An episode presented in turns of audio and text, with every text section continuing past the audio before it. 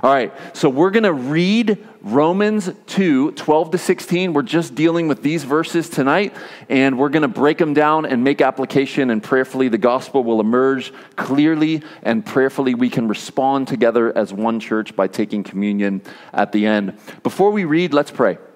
Father, we thank you for this opportunity to get into your word. Your word is a lamp unto our feet, a light unto our path. Father, you have revealed yourself not only in nature and what you have created, but you've specially revealed yourself in your word. You've given us what you want us to know. You've given us, in the person of the Holy Spirit and by your word, all we need for life and godliness. I pray for your help now, Holy Spirit. Give me the words to say. I pray that you would be moving among the hearts and minds of the people here, the people watching online right now. Would you move by your mighty working through your word as only you can do? Father, we pray, convict, tear down, build up, encourage, do your work of growing and transforming us more into the image of Jesus, we pray. Help us to have a gripping attention. In Jesus' name, everyone said, amen. All right, Romans 2, 12 to 16. For all who have sinned without the law will also perish without the law. And all who have sinned under the law will be judged by the law. For it is not the hearers of the law who are righteous before God, but the doers of the law who will be justified. For when Gentiles who do not have the law by nature do what the law requires, they are a law to themselves, even though they do not have the law. They show that the work of the law is written on their hearts, while their conscience also bears witness, and their conflicting thoughts accuse or even excuse them on the day when, according to my gospel, God judges the secrets of men by Christ Jesus. We'll start in verses 12 to 13. What we have here in verses 12 to 13 are hearers versus doers. Hearers versus doers. Now, last week, Justin set us up fantastically with his message. And what we have here is people who tend to judge other people in a self-righteous way, not realizing that by them judging others, they judge themselves because they do the very same things that they get upset at other people for doing. This is standard human blindness. Sin is blinding, and we're blind to our blindness. And what happens is we often can point the finger at others, not realizing that we've just condemned ourselves because we can see it's wrong in someone else, yet we do the very same things. And thus, knowing it's wrong, condemn ourselves by pointing out the wrong in someone else. Justin, thank you for helping us last week with that. Continuing in Romans 2, Paul now says, all who have sinned without the law and with the law. Two types of people. One who have the revelation of God from the Old Testament, probably specifically the moral law of God and the Ten Commandments. There are those who have it and they know what God requires. Summed up, Jesus said it is to love the Lord your God with all your heart, all your soul, all your mind, all your strength. And the second is like it, to love your neighbor as yourself. That's the sum of the law or the Ten Commandments, the moral law of God.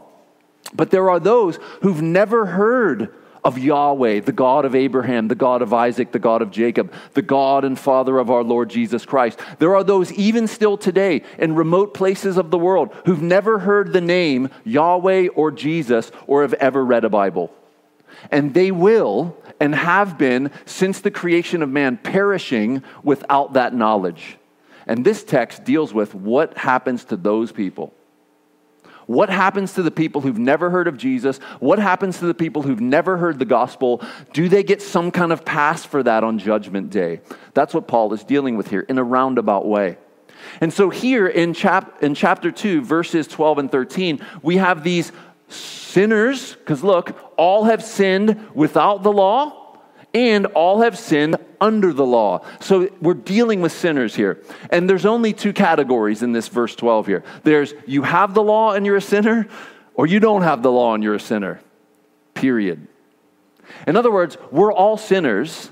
It's just some have more light about who God is and what he expects than others. And those who have more light will be judged more harshly on Judgment Day. And we'll look at that in detail as we progress through the verses here.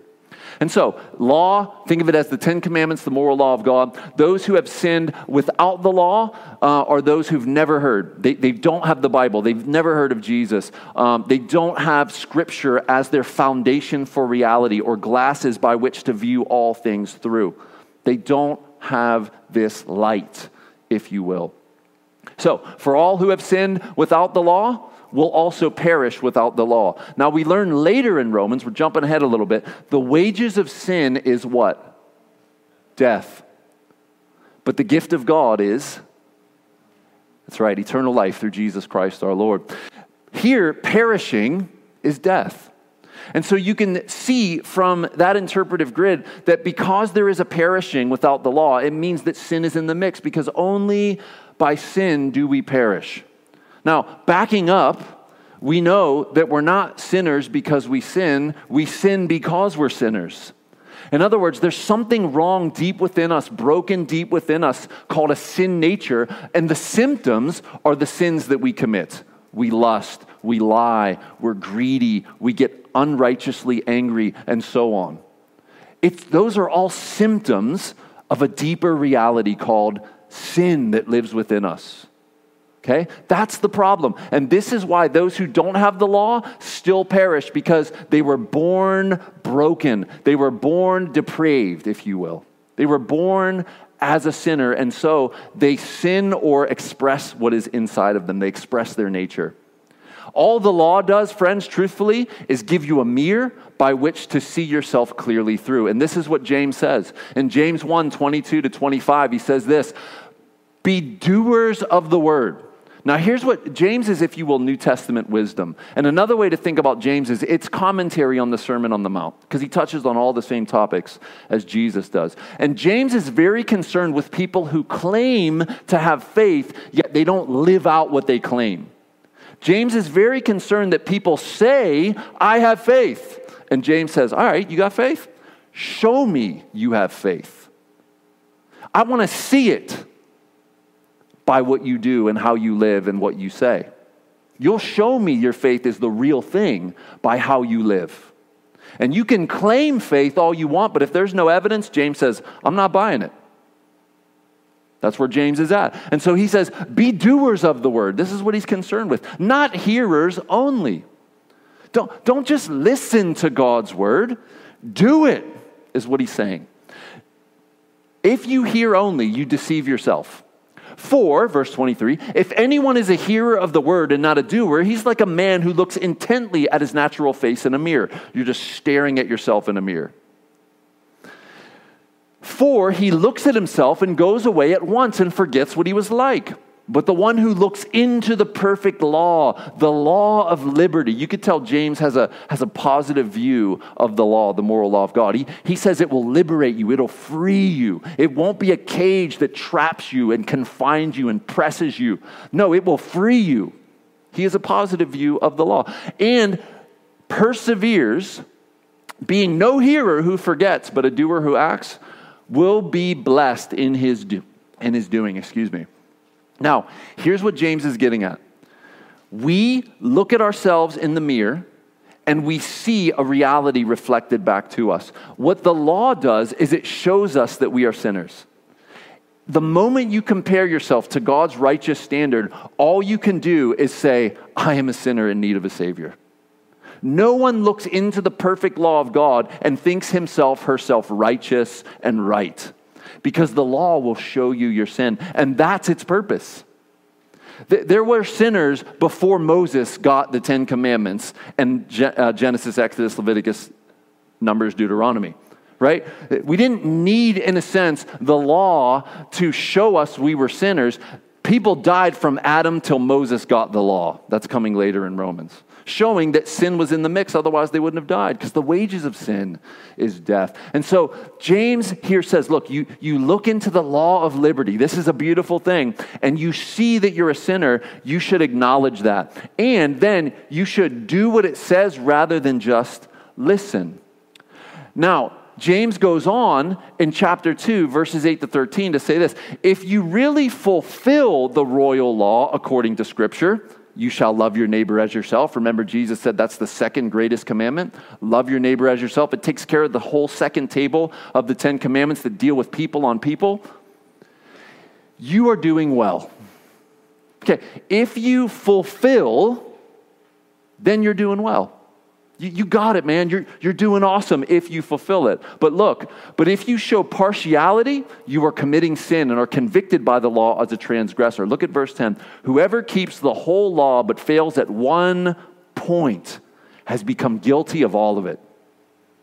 Now, I know some of us are like, look, I'm not that bad of a person, right? Pete just gave that statistic. I'm not that bad. I'm pretty good on the whole.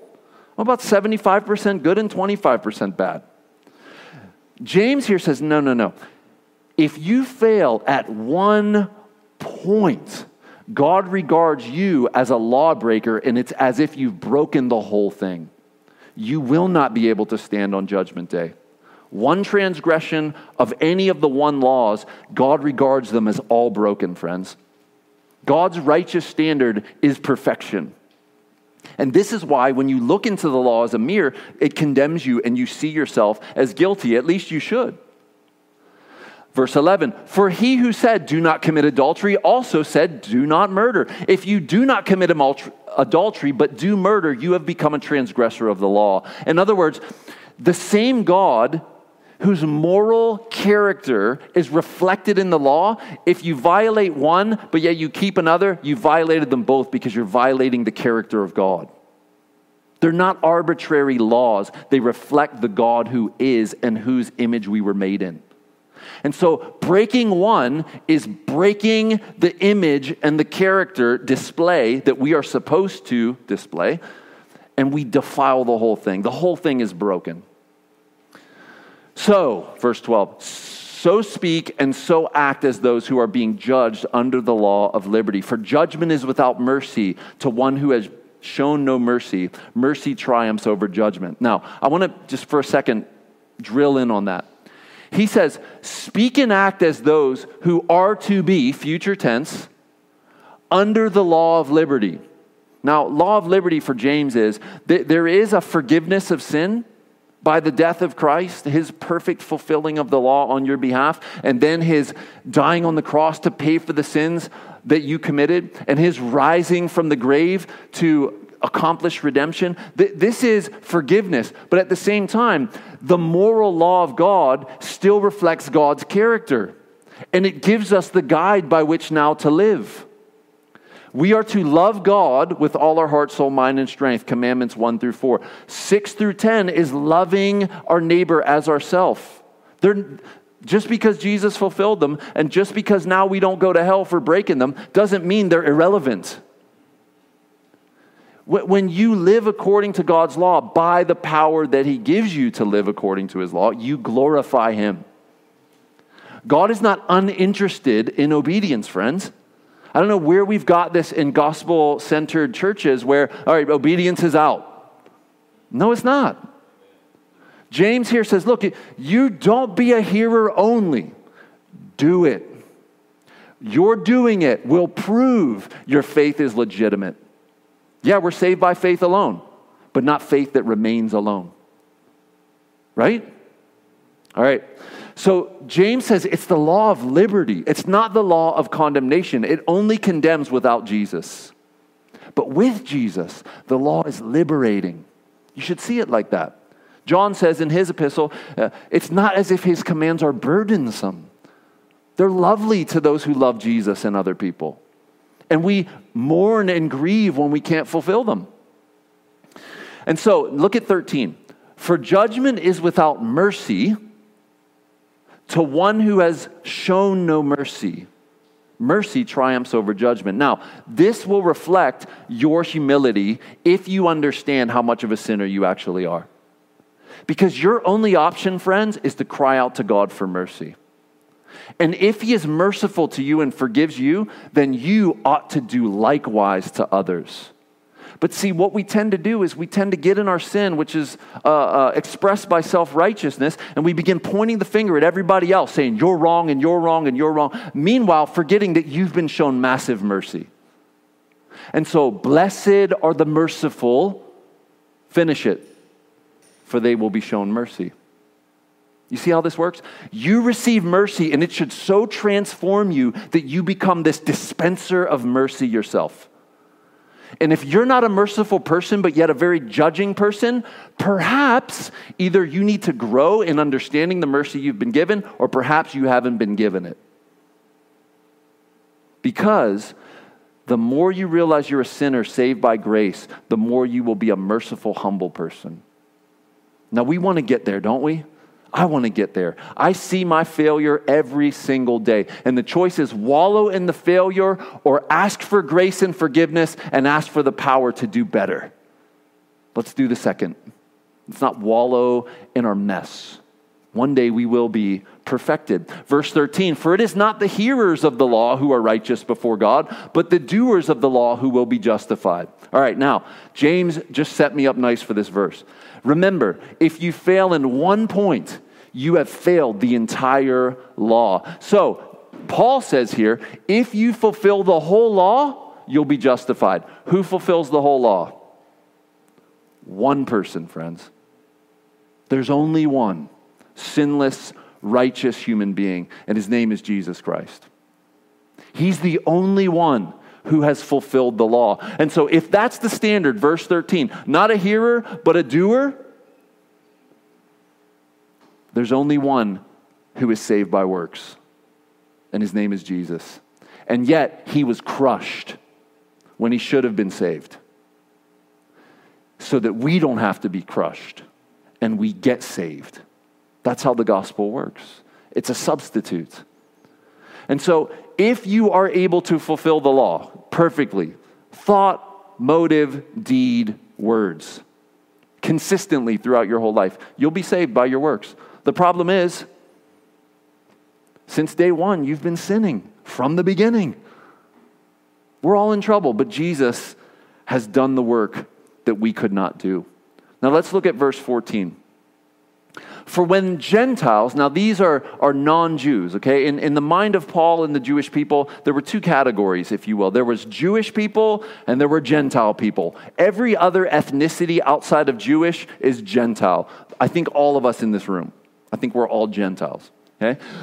For when Gentiles who do not have the law, 10 commandments, by nature, that word's important, nature, do what the law requires, they are a law to themselves, even though they do not have the law. Now that's interesting. What he is saying here is there are Gentiles who've never read any of the Ten Commandments, yet they do at times the Ten Commandments. And they do it most often by pointing out when they've been sinned against. Here's what it looks like. How dare you lie to me? How dare you steal from me? How dare you gossip behind my back? How dare you bite my back, behind my back? How dare you? And so they prove, they understand that there is a moral standard. And often it lines right up with the Ten Commandments. How is that possible? And the answer is because God has made everyone in his image. And even though the image is broken and shattered, we can't help but reflect him in some ways. In addition, the second way is God has given every human being a conscience. And that conscience is informed by ultimate morality, God himself. Though it's broken, twisted, and warped, and it doesn't work right, it still functions some of the time. And so when Gentiles who do not have the law do the things required by the law, they become a law unto themselves. Now, Paul talks about this in Corinthians 9:21. He says, to those outside the law, these are these Gentiles, I became as one outside the law, not being outside the law of God, but under the law of Christ, that I might win those outside the law. Here's what Paul's saying. In my mission strategy, Paul says, I don't act Jewish around non-Jewish people. I'll eat meat that is unkosher if I want to.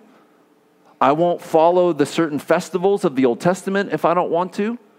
I'm not going to be Jewish around non-Jewish people so that I can reach them. But then he says, on the other hand, I will act Jewish around Jewish people to reach them because I am under the law of liberty. Now, he's not talking about moral failure. He's talking about customs that don't matter to God once they've been fulfilled in Christ. Right? New Testament believers can eat shrimp and bacon and ham sandwiches. Praise the Lord, right? Eddie's amen, right? Grits and shrimp. Throw some bacon in there. We're not under the law anymore in the calendar, dietary, civil sense. We're not there anymore. It's fulfilled in Christ. So Paul says, I can move in and out of those spaces for the sake of mission. I can move in and out, okay? And so he says, for those outside the law, meaning Gentiles, they don't have the moral law of God, I became as one outside the law. Now, you remember this in Acts. He appeals to God as the creator of all things. They have a category for the creator. And so he'll appeal to God as creator. But then he doesn't hesitate to say, but there's coming a day of judgment. And there's one man by which we must be saved. But his starting point is not Old Testament. It's creator. The God who made heaven and earth and the seas and everything in them. He's moving in Gentile spaces. And so he says here, it's not the hearers of the law who are righteous before God. It's the doers. Now, I just want to make a quick application to you guys. Do you realize that we do not come to worship gatherings or study scripture or memorize scripture or go through theology courses just to learn? Learning for learning's sake, or maybe learning for argument's sake. I just like to win arguments. I like to debate and I like to win, so I'm going to learn. No. Friends, if that's your purpose, just to learn, or learn to debate, or learn to squabble with other people, you are failing, friends. You should be learning to do. It's not about the hearing. So imagine you can memorize large portions of Scripture, and you could sit someone down for hours and explain and exposit, yet you live none of it. Friends, that is not good. The point of learning it and understanding it is to act on it by the power of the Holy Spirit. God, command what you will, but grant what you command. Augustine. Command me however you will, but give me the power to do what you command. This isn't a mental exercise, friends. Christianity is not just the intellect only. It involves the intellect. But it's not stopping there. It moves into life and action, real consequences in the world. Okay, so it's not the hearers who are righteous, but the doers. And we said, no one can do the law appropriately. All right, now I want to ask the question. Verse 15 will set us up for this question. They show, these Gentiles without the law, they show that the work of the law is written on their hearts, while their conscience also bears witness, and their conflicting thoughts accuse or excuse them. The question I want to ask here with this 14 and 15 is, what about those who've never heard?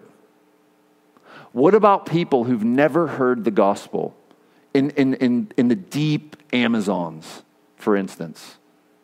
Deep in the jungles where you can't penetrate without a plane and without serious outdoor gear and without serious skill to not get eaten by bugs or large cats or large snakes. Okay. What about those people? What's going to happen to them? Well, they will be judged according to the law written on their hearts. And if they can fulfill the law written on their hearts perfectly, they will be saved. But see, we already learned in a verse earlier that no one fulfills the law because they're perishing with the law and they're perishing without the law. So now the question is there unfairness with God?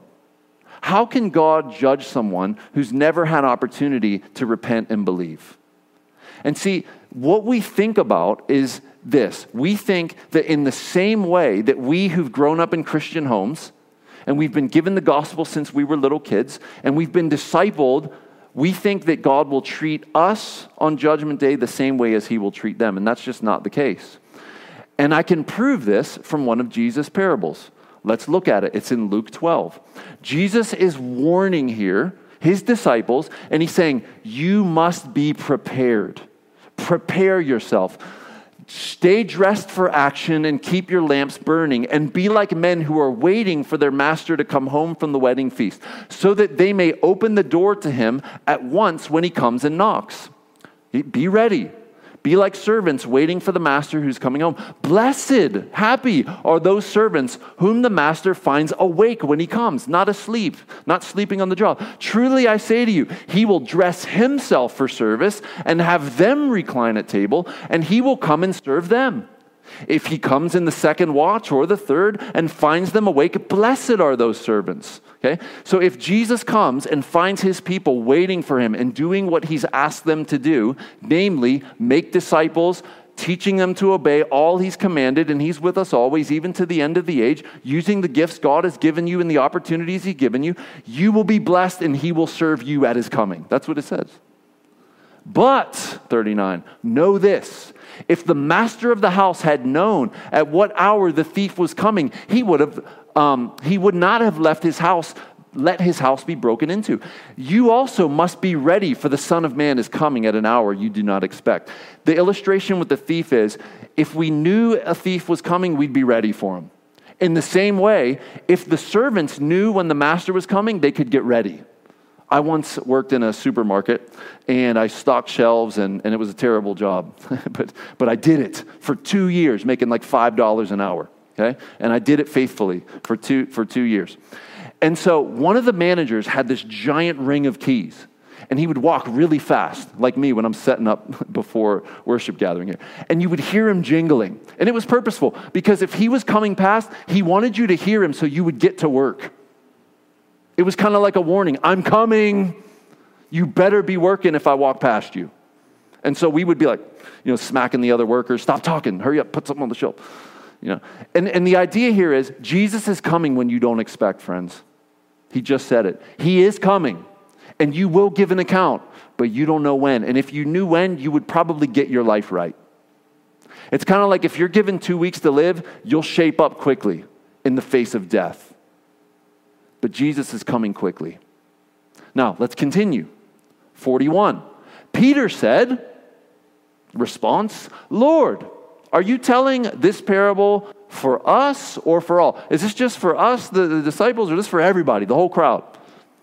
And the Lord said, who then is the faithful and wise manager, whom his master will set over his household? Okay? Who is the servant whom Jesus will set over his household, to give them their portion of food at the proper time?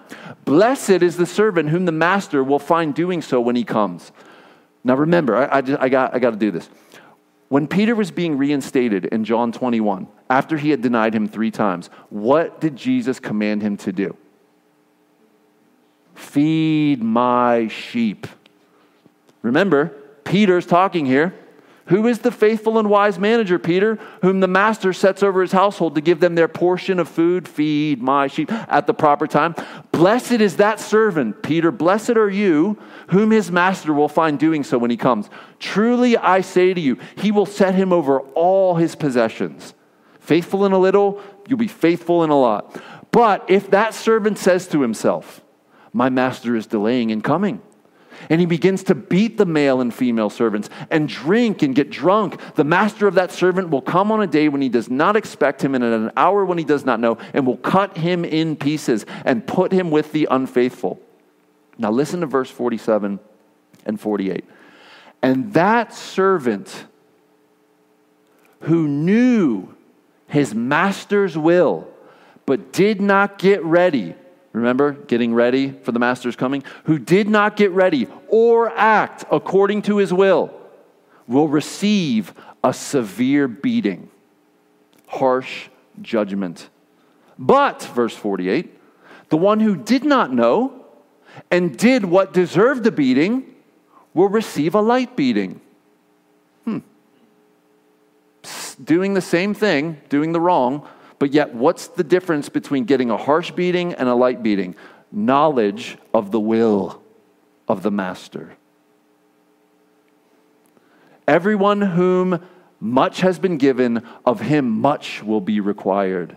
And from him whom they entrusted much, they will demand the more. Friends, here's what's being said here. There are those of us, especially in America, who have been given so much light. And we will be accountable for all that light. I imagine, we are told in Deuteronomy 6 and in Ephesians 6, we are to train our children up in the fear and admonition of the Lord. We're to talk about God when we rise up and lay down, when we come in and go out. And I imagine kids rebelling against that, yet been given so much light, how harsh the judgment on Judgment Day for those quote-unquote Christian kids. It's going to be bad. And so I fear for them. I was one of them in rebellion before God grabbed me from running towards hell full speed. But yet there are another group of people here who didn't know the Master's will, perhaps those deep in the Amazon jungle. And they will be judged, but it will be a far less sentence. And we must not think of hell and heaven as equal ultimates, meaning they're not, as awesome as heaven is, I don't think as terrible as hell is going to be for everybody.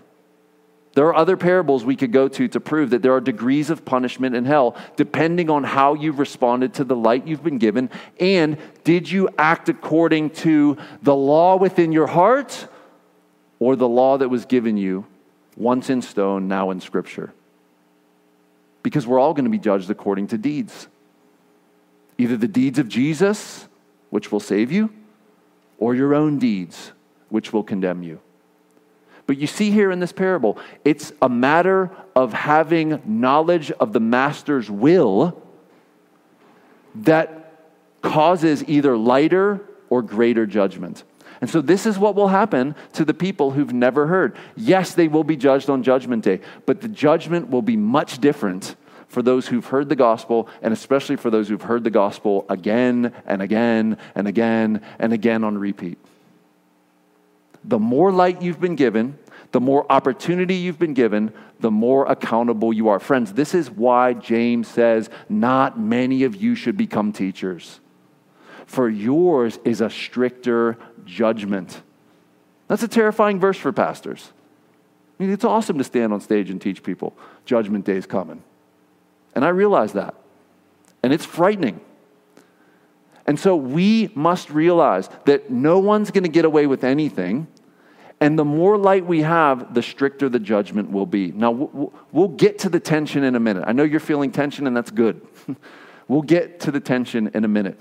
But let's move on now to verse 15. They show, these Gentiles, that the work of the law is written on their hearts, while their conscience also bears witness, and their conflicting thoughts accuse or even excuse them. Now, I have two verses in the Sermon on the Mount I want to give you, and then I want to give you an illustration. Okay? This is, if you will, simple morality without the law. Matthew 7:12. Whatever you wish that others would do to you, do also to them. For this is the law and the prophets. In other words, this fulfills the law, this simple boiling down of all the law. Do unto others as you would have them do unto you. Let's play it like this. Do you like it when people are rude to you? No, you don't. So don't be rude to them. It's wrong. It's a sin. In fact, the 1 Corinthians 13, the description of love says love is not rude. You see how this works. If you don't want people to backbite you, don't backbite other people. If you don't want people to gossip behind your back, what are you doing but condemning yourself? Do unto others as you would have them do unto you. This is how simple God makes morality for us. He's given you the gift to be offended when people sin against you, so that you would then know what is right and wrong and treat others accordingly. And then Matthew 7:1-2. Judge not that you be not judged. For with the judgment you pronounce, you will be judged. And with the measure you use it will be measured to you. Now, Justin did this very well last week, but let me just reemphasize. The ability that you have to point out wrong in others, every time you make a morality judgment call, you do realize you're setting a standard for yourself, because you're able to see it clearly in someone else, meaning you know it's wrong, but then you go and do the same thing. And so this gets back to the blessed are the merciful, for they will be shown mercy. If you just dish out judgment, light or right and left, dishing out judgment. Friends, expect the judgment of God to be harsh for you too. That's what it says. The measure you use, it will be measured back to you. And so if you're a very merciful and gracious person, again, we're not saying, oh, it's fine. Don't worry about sin. I'll sweep it under the rug. I'm going to ignore it. I'm going to help you and enable you. We're not talking about that. We're talking about you self-righteously doing the same thing, pointing it out in others, saying, how dare you? Yet you yourself practice.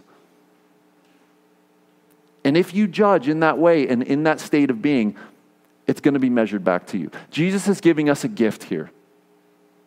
He's saying, look, be merciful.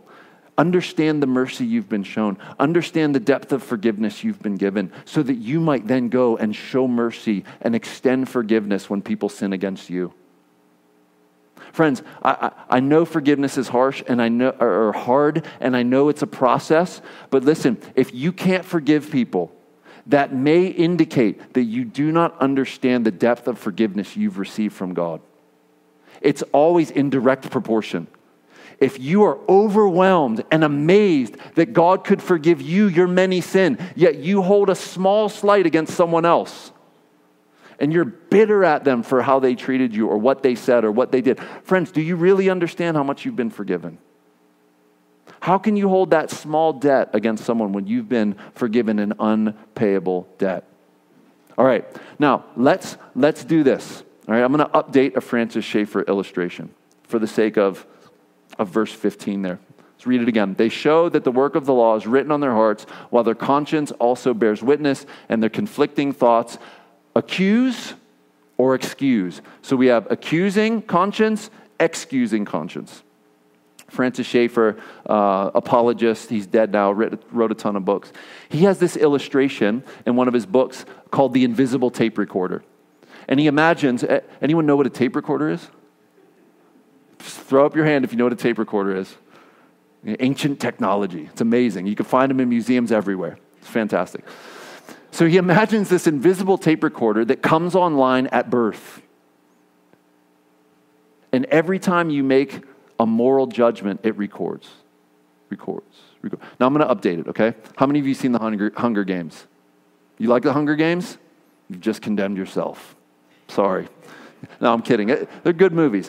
So they're kind of these dystopian, futuristic, societal meltdown, you know, teenagers killing teenagers. That's what this is about. But the interesting thing about these movies is it's hyper-reality TV, right? There's cameras literally everywhere recording everything. There's no way you can escape the recordings.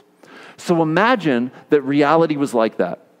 And every time you were able to point out a wrong in someone else, something they posted on Facebook, something they did to you, something that someone said that came back to you from a third party, and you got offended and you were like, oh, it makes me so mad what they did or said. It was recorded. It was recorded. It was recorded. Now, imagine Judgment Day comes, okay? And people without the law. I didn't know. I mean, I didn't know it was right or wrong to do this or that. I didn't know that we shouldn't be rude or we shouldn't steal or we shouldn't grumble and complain. And God says, all right, let's roll the tape. Every time that you were able to point out the wrong in someone else, I'm not going to hold you to the law standard, my perfect law. I'm going to hold you to your own standard. Your whole life, let's see how many times you were able to point out the wrong in others. All right, there's the standard. Let's see how you did now. You see, no one can escape the judgment of God. Every time we point out the wrong in others, we condemn ourselves. And so this is why mercy is so important, because blessed are the merciful, for they will be shown mercy. But watch out, if you're a judger, that same judgment will be dished to you in like measure. Be careful. You're not God. You have no idea what the judgment of God is going to be like for that person that you're judging. And furthermore, why do you want to step in God's place as judge of all the earth? That's my question. Who wants that job? I don't want it. Now, I'm not talking about helping someone see their sin that they might repent and turn. I do that all the time when I do counseling and discipleship. It's not what I'm talking about. I'm talking about you self-righteously being the judge, stepping in God's chair with the gavel. That's what I'm talking about. You realize you're trying to be God, and it's not good, and God is not happy with that. It displeases him. All right, let's move on, and we'll finish. 5 minutes. On that day, when's this going to happen? When's it going to happen? On that day, according to my gospel, when God judges the secrets of men. Now, the secrets of men are this. We have all kinds of hidden secrets about us that we don't want other people to know. Secret conversations we've had, secret thoughts that we've had, things that we would be utterly horrified if it came out. We all have them, every one of us. Luke 12,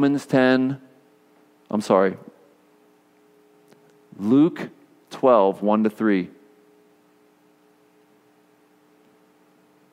Beware, I'm going to start in verse 1 at the end. Beware of the leaven of the Pharisees, which is hypocrisy.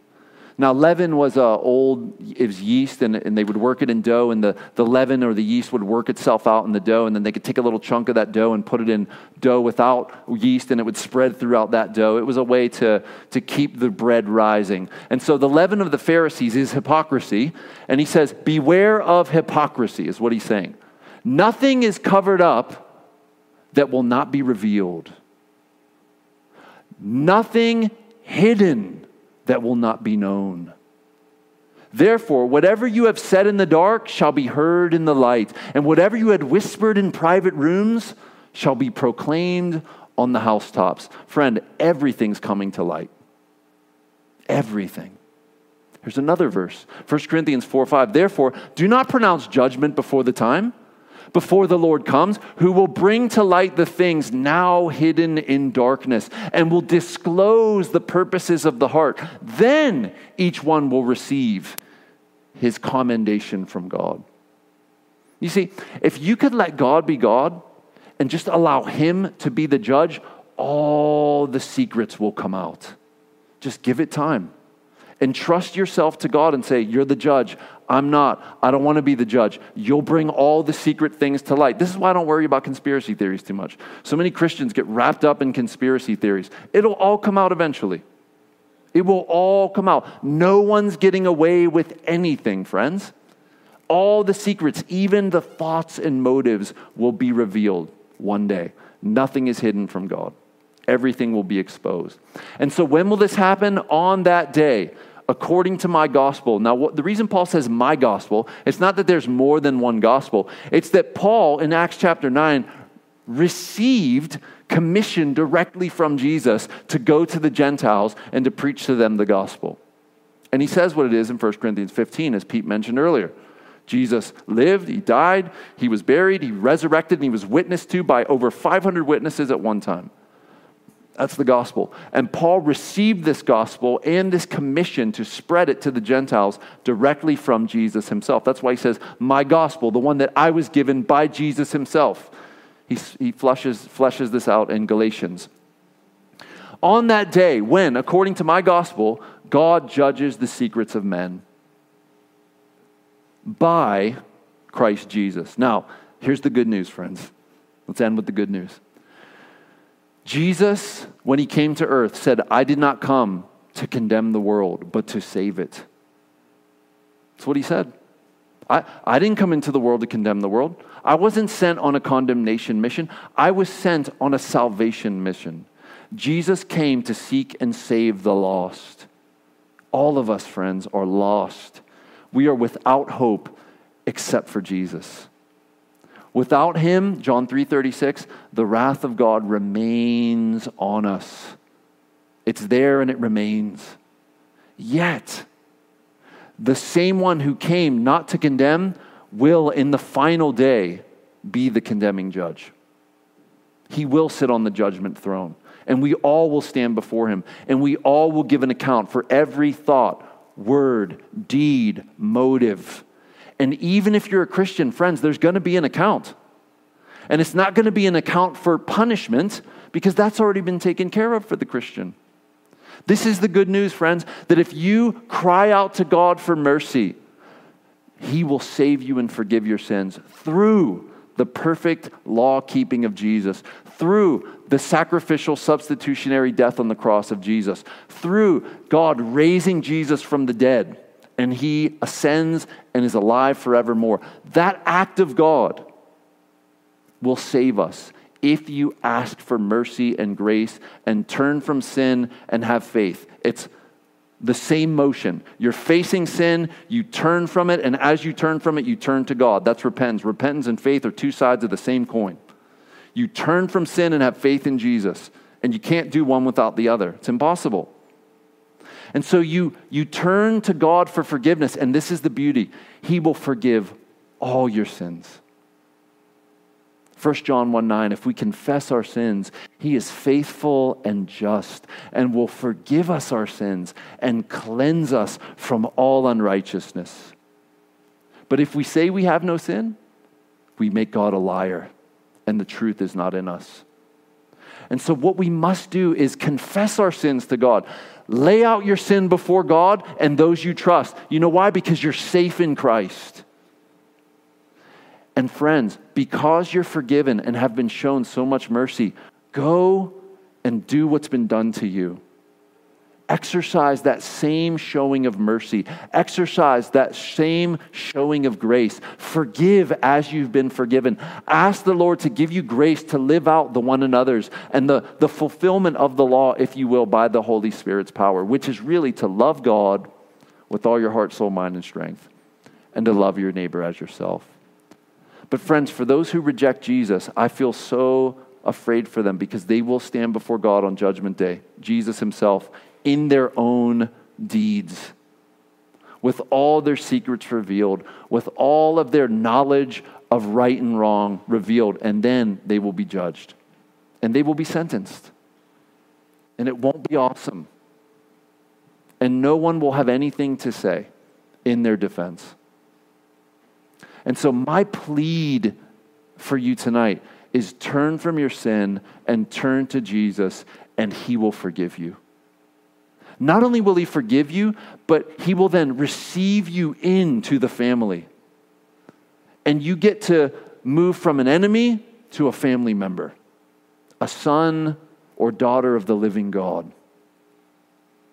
And then you get to be an ambassador for Him, asking others, be reconciled as I have been reconciled to Christ.